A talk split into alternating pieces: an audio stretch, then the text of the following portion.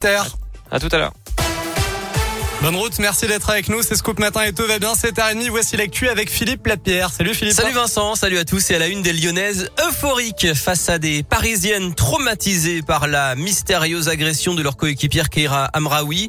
Résultat, l'Olympique lyonnais a écrasé le Paris Saint-Germain 6 buts 1 hier soir à Dessine dans le choc au sommet du championnat de France de football féminin. Les cinquième et sixième buts lyonnais ont été marqués par la revenante Ada Egerberg. C'est la première fois que la Norvégienne marque quasiment deux ans d'absence causée par plusieurs blessures, mais le Ballon d'Or 2018 n'a jamais douté. Je veux pas dire que c'est un soulagement, mais je veux dire qu'un c'est un choix euh, pur et euh, bien sûr c'était important de le mettre à un moment donné, mais jamais été inquiet sur le sujet. C'était juste une question de temps. C'est aussi le, contexte euh, de remarquer contre PSG.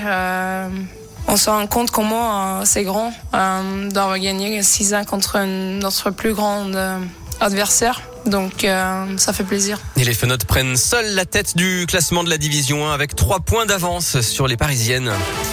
Dans l'actualité, le retour du masque dans toutes les écoles de France dès aujourd'hui. Plus d'exceptions à cause de la reprise de l'épidémie de Covid avec plus de 12 000 nouveaux cas en 24 heures en France.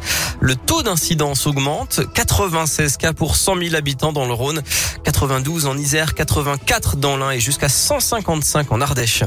La colère des infirmiers anesthésistes. Coup d'envoi ce lundi d'une deuxième semaine de mobilisation consécutive avec un appel à une opération bloc mort dans les hôpitaux Conséquence, l'activité opératoire est au ralenti.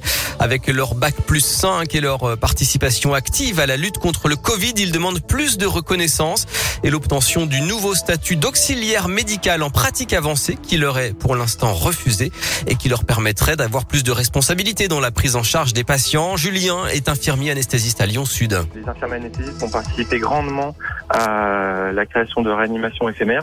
On n'en a jamais parlé. Tout le monde a parlé de la réanimation, ok, mais les réanimations ont été armées par des infirmiers anesthésistes. Et en fait, il n'y a aucune reconnaissance derrière. La seule reconnaissance qu'on demandait, c'était juste, bah voilà, vous avez le niveau Master 2, on vous reconnaît en pratique avancée, c'est tout. Il n'y avait rien de plus, en fait. Et là, en fait, ça, on n'a pas. On crée d'autres professions pour écraser les anciennes, alors qu'on pourrait construire. Hein. Alors, les infirmiers anesthésistes ne sont pas contre les IPA. On veut juste être reconnu en auxiliaire médical de pratique avancée. Et les grévistes sont réquisitionnés hein, pour assurer la continuité des soins, mais ils demandent euh, des réquisitions conformes à la loi, ce qui n'est pas toujours le cas visiblement.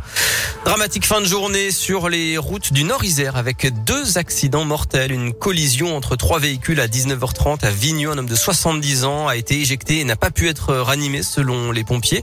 Trois autres personnes ont été blessées. Et puis à 21h10 à Clonaz-sur-Varèze, un jeune de 18 ans a été victime d'un choc frontal sur la RN7. Deux autres jeunes ont été hospitalisés en urgence absolue à Lyon. Des perturbations ce lundi dans les transports en commun lyonnais, surtout sur les transports scolaires avec la grève des chauffeurs de bus pour les salaires et les conditions de travail.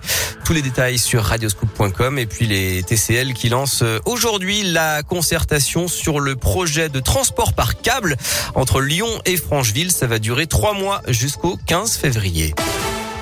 Retour au sport euh, en bref pour terminer avec euh, un résultat de basket et Villeurbanne qui remporte le derby 85 à 77 hier contre Bourg-en-Bresse lors de la huitième journée d'élite.